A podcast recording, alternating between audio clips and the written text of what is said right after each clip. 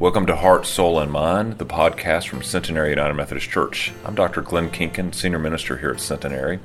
My hope is that this podcast will give you some good news for your journey today.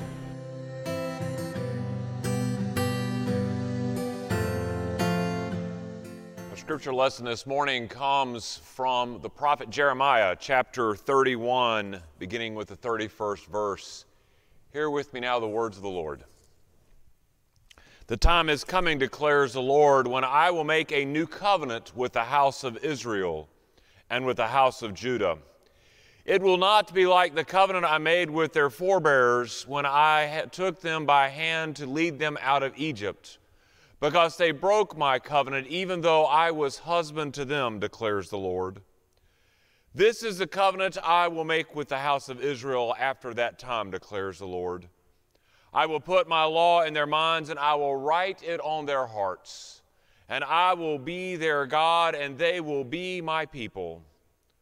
No longer will a man teach his neighbor or a man his brother, saying, Know the Lord, because they will all know me, from the least of them to the greatest of them, declares the Lord. For I will forgive their wickedness and will remember their sins no more. My friends, this is the word of God for us, the people of God. Thanks be to God.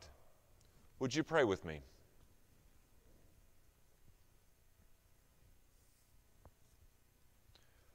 Almighty and gracious God, as we worship and as we praise you this morning, speak to us, O Lord.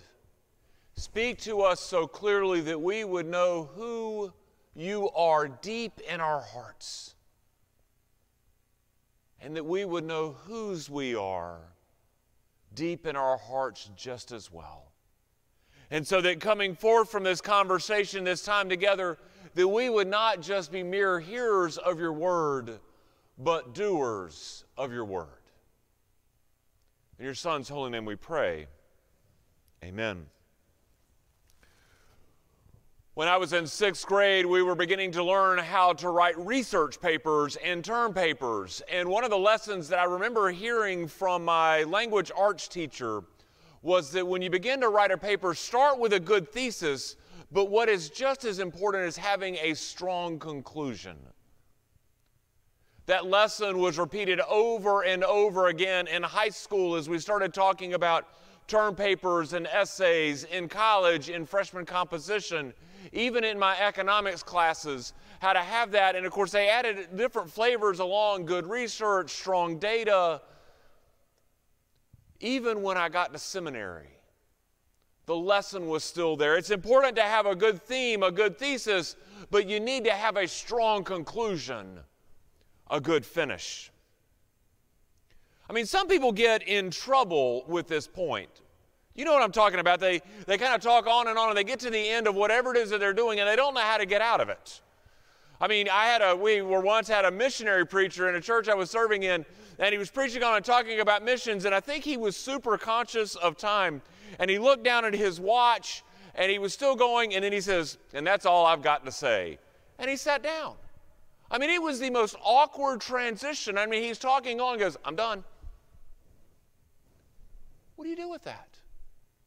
Or we were interviewing a ministry candidate and we'd ask him a very crucial question about what he thought about the value of youth ministry and how it should be done. And he just droned on and on and on and he on and on. And he finally goes, um, yeah. And that was how he ended the question. After droning on for minutes, he ended it with, um, yeah. Or maybe you've got that friend that tells a story and goes into some kind of a tirade or something and it's kind of embarrassing and they keep going and the more they talk, the deeper the hole gets and you're going and you want to look at them and you say, You're doing this, you need to do this. Prayers are a lot like this. I mean, have you ever sat at the dinner table with a steaming plate of eggs, or maybe it's at Thanksgiving with all the trappings around, and someone launches into grace, and grace goes on and on, and you know, you feel your stomach growling, and you peek out of the corner of your eye to make sure that nobody's stealing the turkey leg. And you just want to yell, Say amen already. You know, often we have trouble figuring out where the ending is or how to get there. Thinking about this quest that we have, about this closer relationship with God, we ask ourselves, when will we get there? How will we know? What will it look like? Well, the best part about it is it is a journey that is a lifelong journey. But there are things along the way that show us what the ending could look like. Or when we know that we are there and the work is before us. In our text today, it, in one sense, it's about finishing up. It's about a conversation that God, through Jeremiah, is having to the people in captivity captive in Babylon, far from home, distant from God. And God promises them that this will end. I will give you a new covenant. It will be different from the one that I gave your forefathers, the text requires. You know, Adam and Noah, Abraham and Isaac and Moses, because those were promises written on stone or in signs. But this one is going to be different, says the Lord. The Lord says, This one will be different because I will write it on their hearts. This is a new covenant that I will give you, and they will know God in their hearts. Now, we as Christians interpret that prophecy from Jeremiah and we begin to think about Jesus coming and showing us the way where it shows us the heart of God. But it's also written on our hearts and how we know, how we love, how we obey God wholeheartedly. And yes, pun intended, written on our hearts. But it's not just our head knowledge of God, it's heart knowledge, where we know God deep within. As we get to the third part of Wesley's covenant prayer along our journey to grow closer to God. And this piece of the map shows us a closer walk with God. You know, we started the journey taking that upward focus where we surrendered ourselves to God's will, seeking God's will in our lives, wanting to do God's will. Last week on the inward journey, inward journey talking about an active and reflective faith, not just busy but active, where we are content with our lot in life and committed to our calling, where we trust God to provide for us and we depend upon God. And so today we hear these words, the last part of that prayer.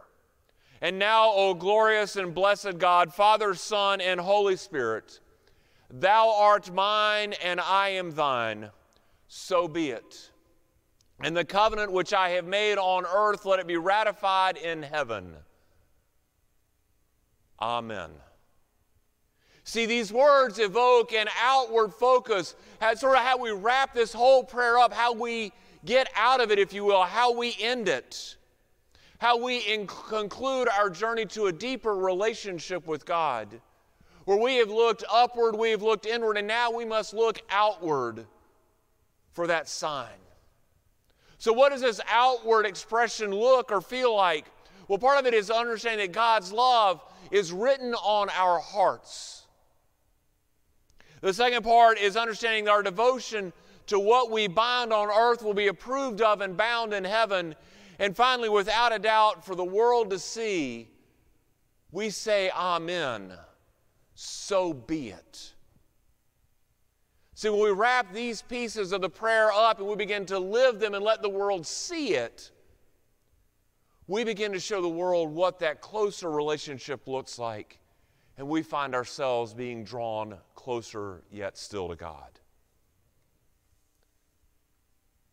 And now, O glorious and blessed God, Father, Son, and Holy Spirit, Thou art mine and I am thine.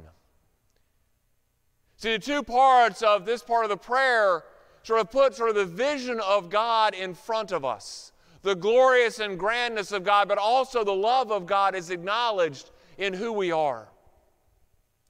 Glorious and blessed God, Father, Son, and Holy Spirit. I mean, in that one moment, we are just confessing to the whole world the vastness of God in heaven The greatness of God has been discovered and acknowledged in our hearts, the result of this upward and inward focus. But we begin to understand that God is all giving, always present, always knowing what we're up to, and all powerful, but most importantly, that God is on our side without a shadow of a doubt. We acknowledge that. That we serve this glorious God and that God is our God and we are God's people. And there's power in that, my friends. Don't mistake that. But then we take that turn, Father, Son, and Holy Spirit. That's sort of the painting of this Trinitarian theology that we subscribe to, where God is our creator, our redeemer, and our sustainer, all in one. See, we're so tempted to use what the theologians call modalism, where we try to explain God in sort of words to try to understand it. It's like God is like water and steam and ice. But you see, when we do that, we limit God. God is more vast than that. God cannot be separated into parts. God is God and is vast and all powerful. The closer we get to God, the closer our understanding of God comes, the more vast God becomes to us, like an ever expanding universe. But just as we begin to acknowledge how amazing God is, how powerful God is, how wonderful God is, we begin to understand the depth of God's love for us and the depth of that love that we are to share the world. I mean, we use the word love uh, sometimes like just a filler in a sentence. I love chocolate. Oh, I love this. Oh, I love that. But you know, there's all kinds of love. I mean, we know that there is eros, that romantic love. We know that there's storge, that family love. We know that there's philia, that love like we have with our best friends. But see, the love that we're talking about here Thou art mine and I am thine. That is a deeper love. That is that agape love where it's unconditional, where God loves us no matter what. And we want to return that love no matter what. We want to do our best. So then, that gospel imperative of loving God and loving neighbor becomes intertwined in our lives. It becomes who we are and what we're about. We want that every one of our actions towards each other reflects God's love for each other. We want to do everything that we can to show God how much we love God. We want to show the world how much we love the world. An outward focus. But then we take it a step further. We go, In the covenant which I have made on earth, let it be ratified in heaven meaning let it be approved and pleasing in God's eyes. We know from Scripture, we know that what we hear in Matthew, whatever you bind on earth will be bound in heaven. Jesus is teaching this to the disciples. When he teaches us to pray, he says, Pray like this Your will be done on earth as it is in heaven. Whatever is done in secret, God in heaven will reward. See, what it's all about, it's all about how we begin to live our lives down here so that there is room and a place for us up there. That we bring heaven that much closer to earth, where we get along, where we build this idea of communities of grace and love and peace. This part of the prayer reminds us of that. But it calls us to go deeper in the scriptures to learn how to live with each other. I mean, I think of James be quick to listen, slow to speak, slow to become angry. Oh, how those words are needed these days. Or that one about don't remove the log from your neighbor's eye until, or the speck from your neighbor's eye until you remove the log from your own. Before we judge each other, let us get our affairs in order. Or what we hear out of Micah act merciful, seek justice, walk humbly with God. Or just the golden rule do unto others as you would have them do unto you. See, how we begin to live our lives each day. May we do it so that God in heaven approves of what we do by the way we treat each other. That's that outward focus. And then we get to that last word Amen. Now, of all the words in this prayer, all the words from the very beginning until we get to this last word, I think the most important one is this one Amen. Now, see, Amen is used in a sermon, it's used sometimes in church, people sitting in the back row as the preacher's droning on and saying good things. Someone goes, Amen. Like, I hear you, that's a great point. Or you're sitting there having a conversation with somebody and they tell a story and someone goes, Amen, like, I hear you. But see, Amen is not the end of the prayer. It's not game over, turn out the lights, let's get on with it. Amen is a punctuation mark. Amen means so be it. Amen is writing this prayer on our hearts so that we live it. Let me say that again. Amen is a punctuation mark. It is actually writing this prayer on our hearts so that we live it. I think about the Declaration of Independence. I think about that great document. You know, it begins, we hold these truths to be self evident that all men are created equal and they are endowed by their Creator to certain unalienable rights, and among these are life, liberty, and the pursuit of happiness. And he goes on to enumerate all the transgressions of English rule against the colonies. And he gets to that final paragraph. And in that final paragraph, they begin to talk about their case. This is what it means. We declare ourselves free. And this is the last, the last sentence says, and for the support of this declaration, with a firm reliance on the protection of divine providence, we mutually pledge to each other our lives, our fortunes, and our sacred honor. They're basically saying, Amen. And then they sign their names. Now, they knew what they were doing, they knew that they were putting it all on the line. That's why John Hancock took the middle section and wrote his name so clearly, because he knew that King George was going to come after him, and he wanted him to know out front I'm putting my name on the line. My brothers and sisters, when we say amen, especially at the end of this prayer, we're putting our names, our hearts, our very lives on the line and saying, God, I am for you and for your will. So I have spent this journey looking upward, looking inward, and now I am turning outward to the world. Amen. So be it. I want to live as you have called me to. We are pledging to live our lives and our relationship with God in such a way that the whole world sees it and knows who we are, whose we are, and what we're about.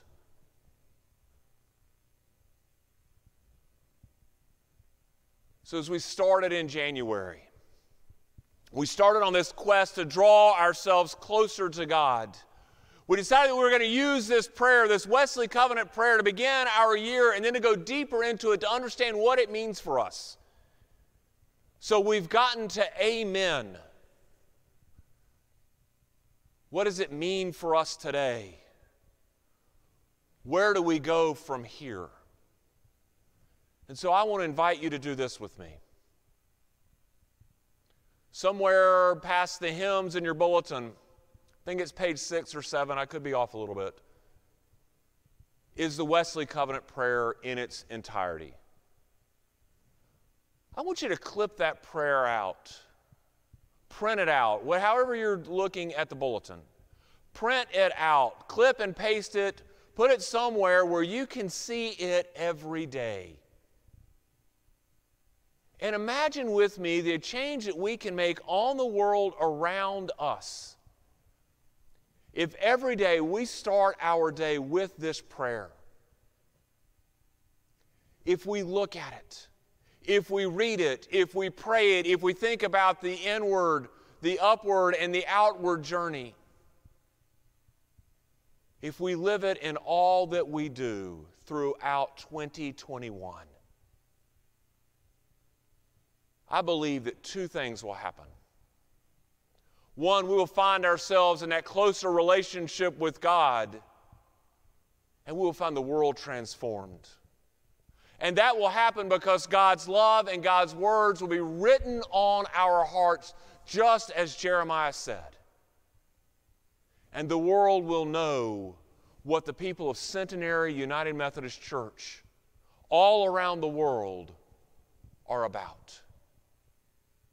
Amen and amen.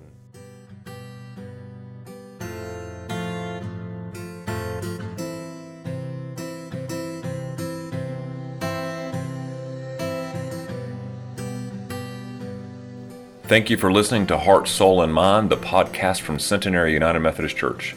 We hope that you'll consider joining us for worship on Wednesday evenings at 7 o'clock or Sunday mornings at 8.30, 9, or 11. Have a blessed day.